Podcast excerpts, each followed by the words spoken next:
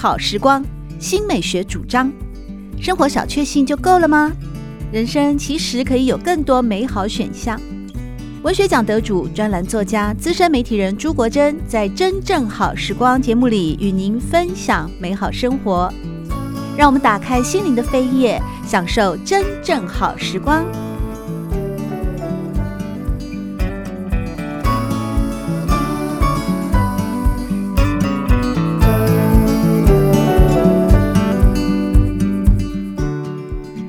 朋友们好，欢迎您来到《真正好时光》的节目里，我是朱国珍。在今天我们邀请到的是名作家吴君瑶，和大家分享他的诗集《静静如霜》。哎，君瑶好，国珍好，嗯，《静静如霜》呢这本诗集呢，哦，它其实最主要是收录了其中一个同篇名，也是《静静如霜》这首诗嘛，啊、哦，那按照。君瑶呢，在之前和大家聊到的，就是说《静静如霜》里面所收录的诗是按照一个他所书写的时间表，也就是说，第一篇二姐是最早动笔的，到了《静静如霜》呢，就比较近期了，哦，最近才写成的。名诗人李静文在《静静如霜》的序里面有提到说，他认为散文是实中写虚，小说是虚中写实。当然，吴君尧呢，在过去散文以及小说都得过经典奖和金鼎奖，包括《火烧世纪》以及《重庆潮戏》。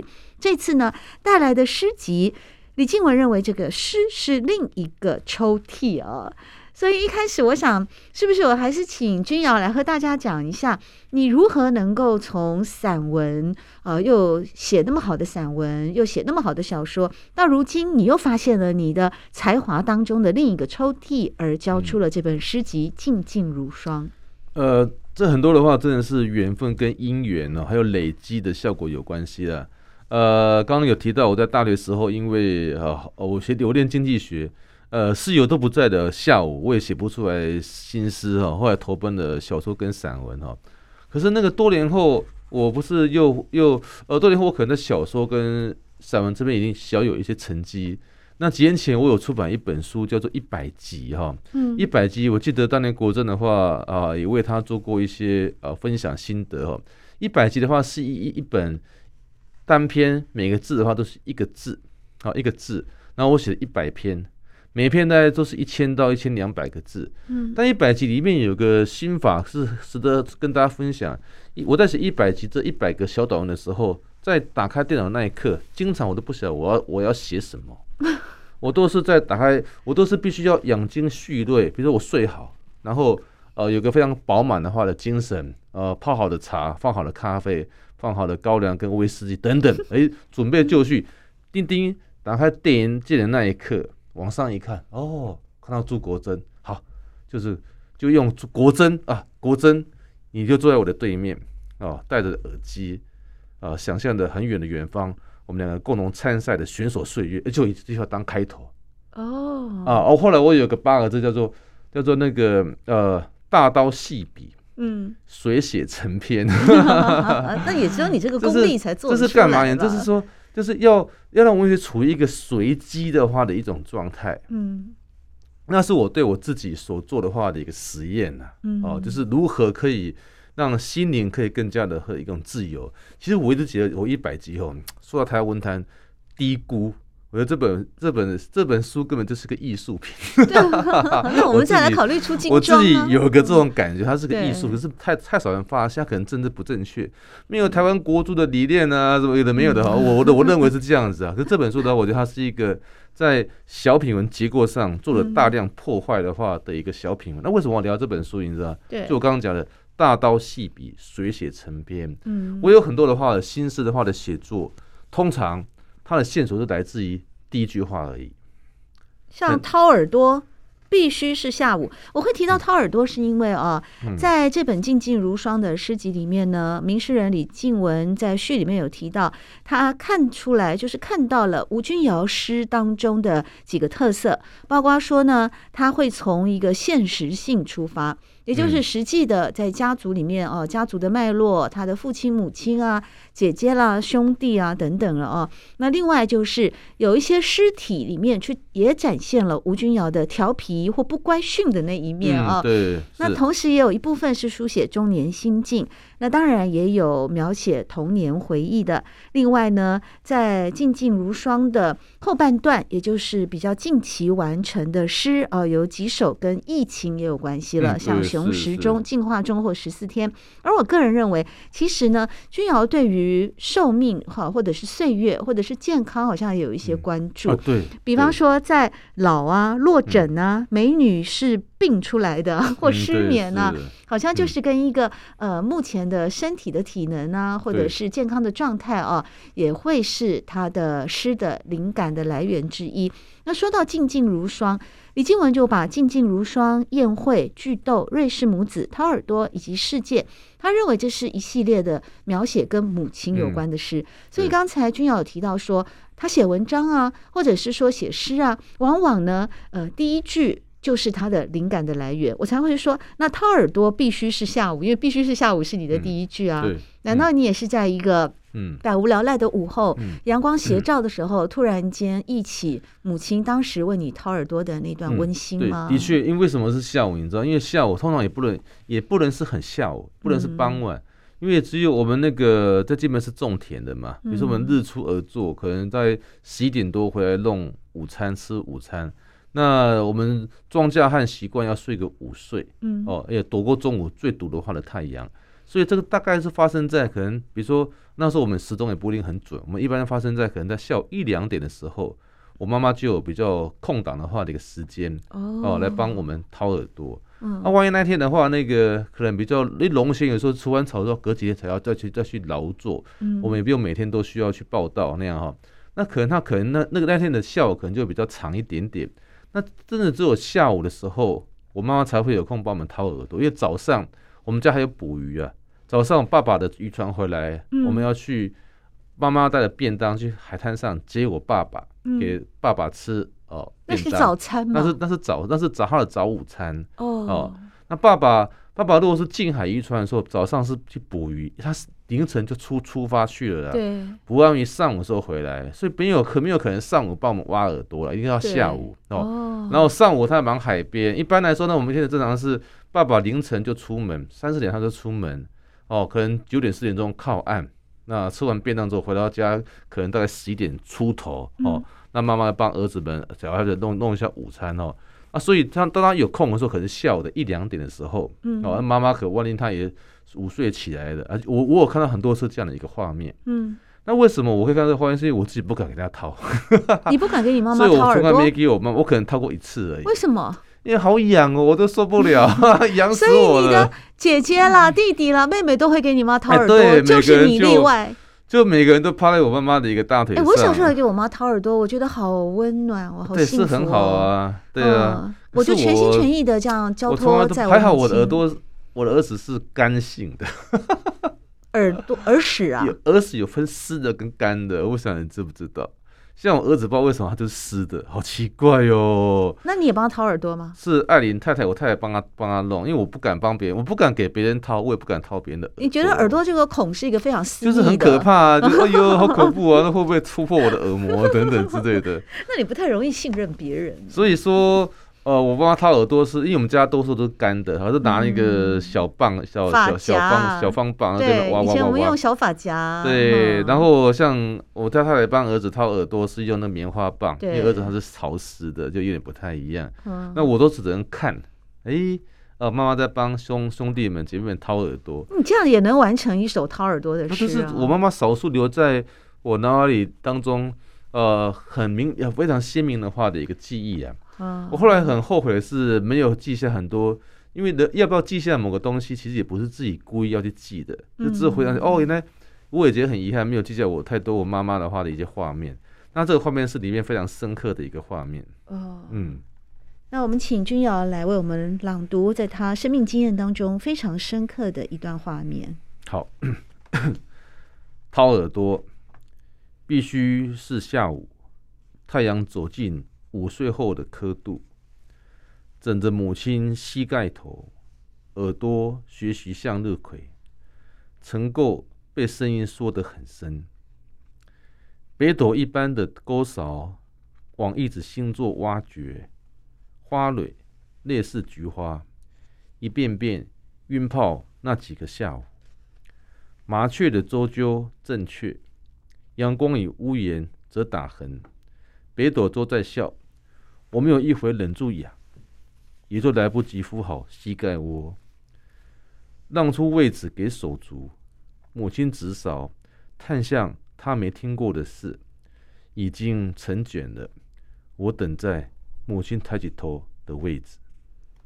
其实描写的非常贴切，尤其是从你吴君尧这样的一个旁观者，就算他只是观察，对，但实际他并没有亲自，实际上让母亲哦来帮他就这么一次啊，我没有一回忍住痒，所以我就减少跟我妈妈膝盖亲近的一个机会那样。可是你竟然能够透过诗，透过这么精准的文字，然后透过一种诗的意境来捕捉到母爱，捕捉到你对他，还有不仅仅说母亲。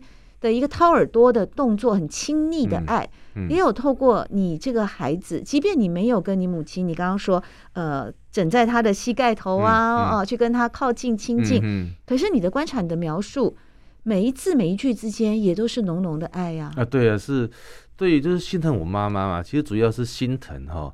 然后，因为我妈妈是心脏梗塞，然后突然就这样走了，然后是猝死。哦、那一天的话，我在马祖的一个小岛上。那我接到我爸爸的电话，我就无法相信了。你几岁那个时候？呃，二零一六年的事情而已啊，几年前的事情而已。啊、而且那年我刚好离开我的工作岗位 的的第二个月，哦、对，我离开工作岗位的时候，本来有个心愿啊，因为我住我住家离我爸妈家不太远，嗯，走路大概十五分钟哦。那我离我离职是离五月份嘛，那我妈妈过世是六月份，六月底。我本来有个计划是，以后我每天早上起来，然后去我爸爸那边，去他们那边吃早餐。嗯，那我再走路回来，就我走路去，啊，走路回来。对。那我离职的时候，我妈妈也是很担心，她说：“你中年失业，没工作怎么办呢？” 那我反而还安慰她说：“哎呀，安不我那块，行嘛，行快嘛，你我们到了这个年纪有没有哈？你看有有几对的爸爸妈妈还有儿子陪着一起吃早餐的。对啊，真的往这个地方想，很少，对不对？后来我妈妈她也就释怀。但我刚刚讲，我这个心愿一次都没有实现过。你有一个月的时间，你为什么？是刚好我去住，我去驻岛，我去马祖驻岛啊。哦，你就离开台湾了哦。那年我刚好去一趟厦门，嗯，那个那个那一个月，二零一六六我刚好去一趟厦门，啊，又去一趟马祖，啊，所以我刚刚我讲的，我这个心愿完全都没有完成过一次。我妈妈就这样离开，对，哦，嗯，那真的是抱着深深的遗憾哦。对，因为然后我爸爸拨粮给我的时候，就跟我说：“别弄啊，你不要被戏啊啦。”我想要边脑扣脸的代志，我想我问你妈妈身体很好，我妈到了她七十八岁过生日还可以，还可以，还可以，还可以站起来，手碰到地板，弯腰手碰到地，柔软度非常好，没错啊，柔软度听说跟生命的长度很有关，很有关系。其实很多练瑜伽的人，他们基本上对都很长寿，对，所以他这样会这样走，我们都很惊讶。我想不可能吧？那我在马祖那小岛，该担心你，但是我相信，我一直相信我妈妈会被急救回来。哦，啊啊！想不到没有，我非常的一个，对，非常的一个错愕。所以没想到你只是离开台湾一下，就天人永隔了。对啊，那个，然后我第二天赶快就当当天已经也没办法，第二天就回到，对，就回来回就回去那样子。嗯对啊，所以在已经这样子的，对《静静如霜 》这个诗集里面，尤其是到后半段哦，嗯、有很多诗其实都透露着你对母亲的思念嘛。比方说像宴会啊，嗯、甚至《静静如霜》的这首同名诗作里面，但这个对母亲的一些思念啊，或者是寄望、寄想，也都是近期才。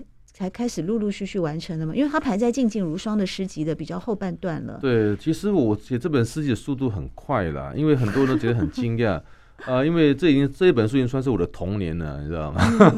嗯、其实这本诗集好玩的地方是，其实最早我有些诗诗心思的话，应用上刚开始那几首还不是很成熟，嗯，所以这这本诗集有把我等于是学爬学走，到外可能学跑，到外可能可以学跳学飞。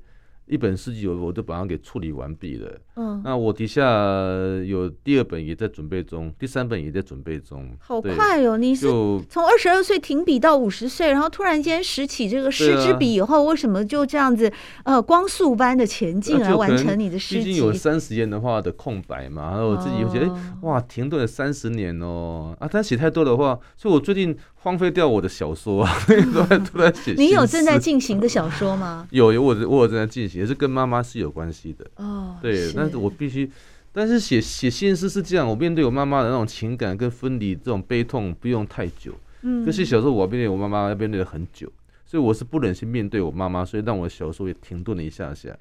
我的小说完成只有六个小篇而已，但是我有还有十几个部分还没有处理完毕。对啊，已经完成了吗？还是说你的进度现在只有六千字啊？我的我的小说已经写完十几个短篇了，嗯、但还要经过大量的。转骨大量的改变，因为我一系列小说都改为跟妈妈致哀致敬的小说，哦，所以我在做这种改写，会不会很沉重啊？当然是很沉重啊，对啊。那你怎么提笔啊？那所以就很难，所以才我才弄了五篇出来。为什么想到要透过小说的形式来对母亲做致哀？呃，像那句话叫“英浓晚在”，对不对？哈，哦，对，我是希望妈妈可以活在我的小说里面，完了我把我妈妈拉到我的小说，成为里面的女主角。或者是女配角，可是已经五年了呀。那但是这种这种对妈妈这种丧母之痛，其实我经常经常真的经常经常所谓的经常是一天会想到很多次。五年了，已经要迈向第六年了。对，还是一样。对，我的手机里的页面就放了我妈我妈妈的一张那个照片呢、啊。五年来都还是一样。你跟伯母的感情这么深厚吗？对啊，是啊。你有什么好惊讶的？不是应该这样子吗？因为我个人的生命经验好像 啊不太一样嘛。哦，其实我妈妈很厉害，我妈妈让每个小孩都觉得她最疼我。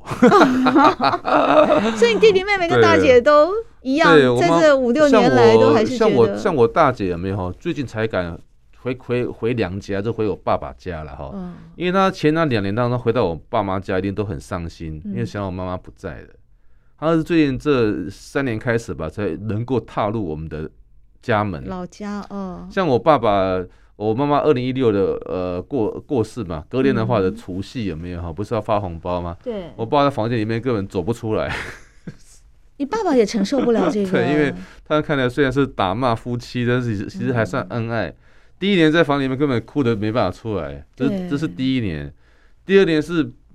走出来的，变到红包这边哭了，所以你们一家人的感情 非常的紧密哦。到了第三年，他才哦，终于比较可以正常的，但是比较沉默。对，这样听起来你们一家人的感情非常的紧密。即便说你在小时候，因为呃你母亲生出了大哥二哥早夭，所以有童养媳，呃，然后或者是家族之间啊这些非常呃怎么讲枝叶繁茂啊、呃，家族的很多。但无论如何，嗯，你们一家人的感情，这样听吴君瑶叙述起来是非常紧密的。我觉得是靠妈妈在维持哎，因为。大家各有家庭之后，哈，其实那个，其实我觉得，我觉得我们家哈，目前来说还蛮疏离的，因为虽然还有爸爸，爸爸也是很寡言、不太说话的一个人。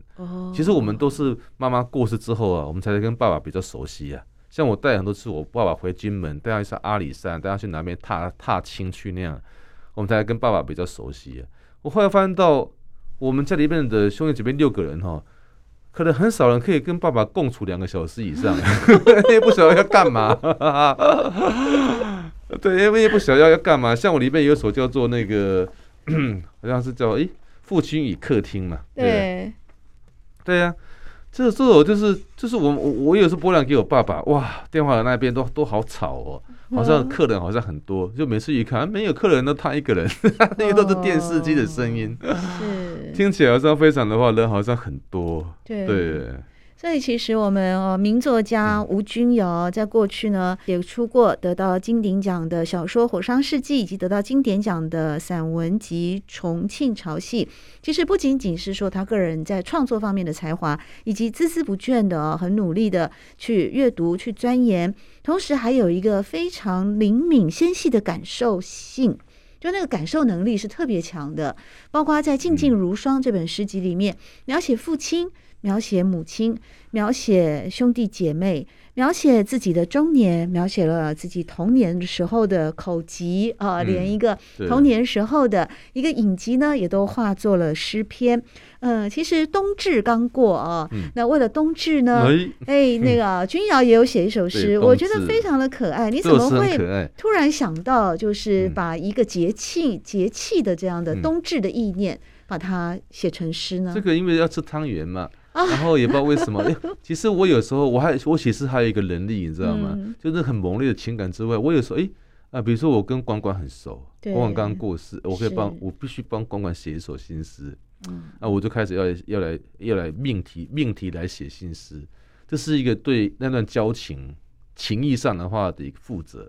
我也会因为这样而写一首诗，嗯，对，这这印度上比较像散文，对不对？哎，我跟国珍有交情，我跟帮国珍写个小品文，可是心事我也可以这样，我也可以这样这样的。所以冬至是为管管写的吗？没有，冬至不是啊，管管在另外另外另我呃，他已经发表过了啦，哈，在 那个自由时报，但是他是会是我第三本诗集里面的某一首哦。所以冬至纯粹就是因为吃汤圆，对，就是写的，诶，冬至这么可爱的话的一个节庆，是对，因为我们冬至都要拜拜，我觉得这么可爱的话的一个节庆，我来可以，我可以为他写一首新诗，对，是，当年是这样写，也朗读给大家听，好啊好。冬至，开开心心看汤圆与糖盛在一直晚上，甜的是汤，红豆腐者，一粒相思两颗半。暑去以寒，在这天陪伴，前天与后头不用分左右，能够入味的都是好火候。小心翼翼在冬天眺望春，热带没有雪国，冰冻的藏在手脚，以及一遍遍回头还没撕开的暖暖包。我去找去年好久没吃的咳嗽散，为这一年服用过多的温柔赔罪。是非不成黑白，冷暖哪能一天分也？我所爱的冬天与盛夏都有虎牙。其实我觉得《冬至》这首诗里面啊，吴君瑶仍然也传递了某种，就像李静文所说的一种调皮感哦，或者不乖训。在序里面，李静文就提到，比方说像吴君瑶诗中的呃，会这样子描述：猫一样的我的调皮让你月光。或者在《跨年海滩》这首诗里面也会提到，海的言论跟胃胀气一样，都是不吐不快哦。这想必也跟你过去从小到大成长的环境，在金门的海边。其实我来补充一下，刚刚国珍讲那句话“胃胀气”哈，是我儿子的心思。你你竟然用了你儿子的儿子，这用这这本书就这样那两句，那我也在我的发表上有公开跟儿子讲，那也获得呃，就是给跟他们讲，只有这两句。那为什么我要自自承自己的的的过错？是因为我有时候就我写信是有时候需要情绪，对，比如我帮我爸爸脱衣服，我喜欢中年，对，有一次我在脸书上看到我儿子的话，竟然写的这两句话，他说海的言论跟胃胀气一样。对，那那年那天好像就在跨跨年的时候，就去年度他去海边跨年，二零一一九年的话的一个跨年啊的跨年的那一天，他我们哪里都没有去。嗯但我看到脸脸书上有这两个字，有这两两句话，我当天晚上就哇，一时也是情感澎湃，就写这个叫《跨年海滩》。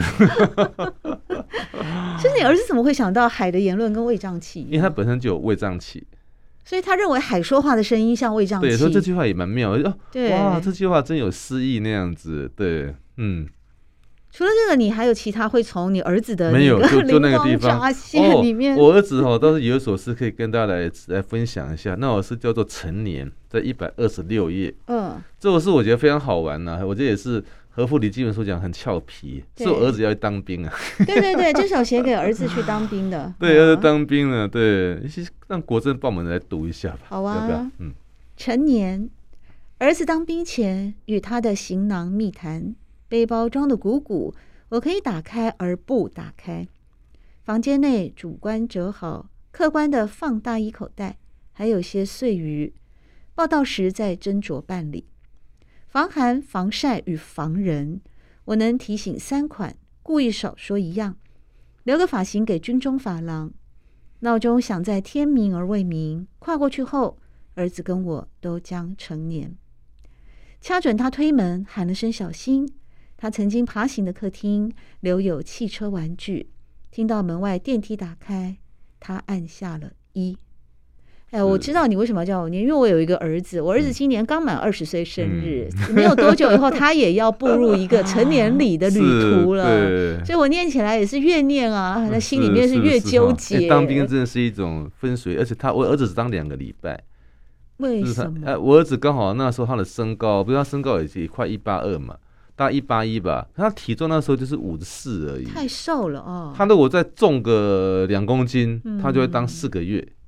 哦，对，他如果再少个一公斤，他就可以不用当兵。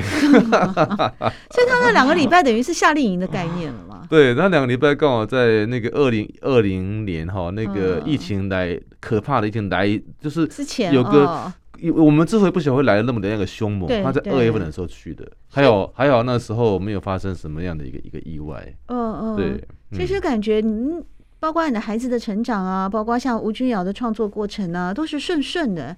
虽然说难免在人生的经验当中会历经历到生离死别嘛，啊，比方二零一一年伯母的过世啊，呃，到现在都还会时时刻刻的思念起母爱的点点滴滴的温暖。但有时候人生好像也就是这样吧，或者就像这本诗集所描述的“静静如霜”啊，嗯，怎么会选这首作为这个这首诗其实写给我妈妈的呀，嗯，对啊，不过后来他们都开玩笑。他说：“静静是小三，如霜是小四。”那我也觉得，哎，也很可爱啊。那我因为呃，其实这样开妈妈的玩笑有点不应该。可是哈，其实我妈妈到了老年的时候，我都把她当女儿看待一样了。哦、所以我有时候会，我说妈，啊，你这三八的，你啊，你这把看我，哦，你，我有时候会这样练我妈妈。对。那我妈被我练的时候，不会怪我，她是笑的好像小女子。哎，哟吼，活到那么大，都还没看不懂世事。那 我有时候，对啊，所以。我说，所以为什么会有对妈好像在疼惜你而一样？对，对，嗯，即便他看不懂世事，我想也是他保留了非常单纯的那一面嘛，对，才能够全心全意的奉献给家庭哦，也培养出这么优秀的孩子。特别是吴君瑶，名作家哦，过去得过许多的奖，而今天来到真正好时光，和我们分享的是他的诗集《静静如霜》。谢谢君瑶，好，谢谢郭珍，谢谢。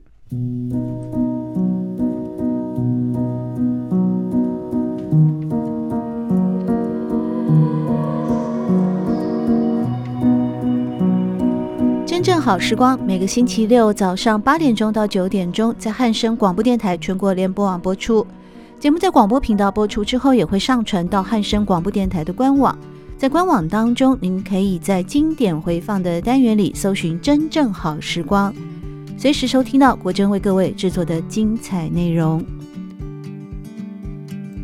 喜欢朱国珍制作主持的《真正好时光》，欢迎您订阅、分享或留言。随时保持互动，一起共享美好生活。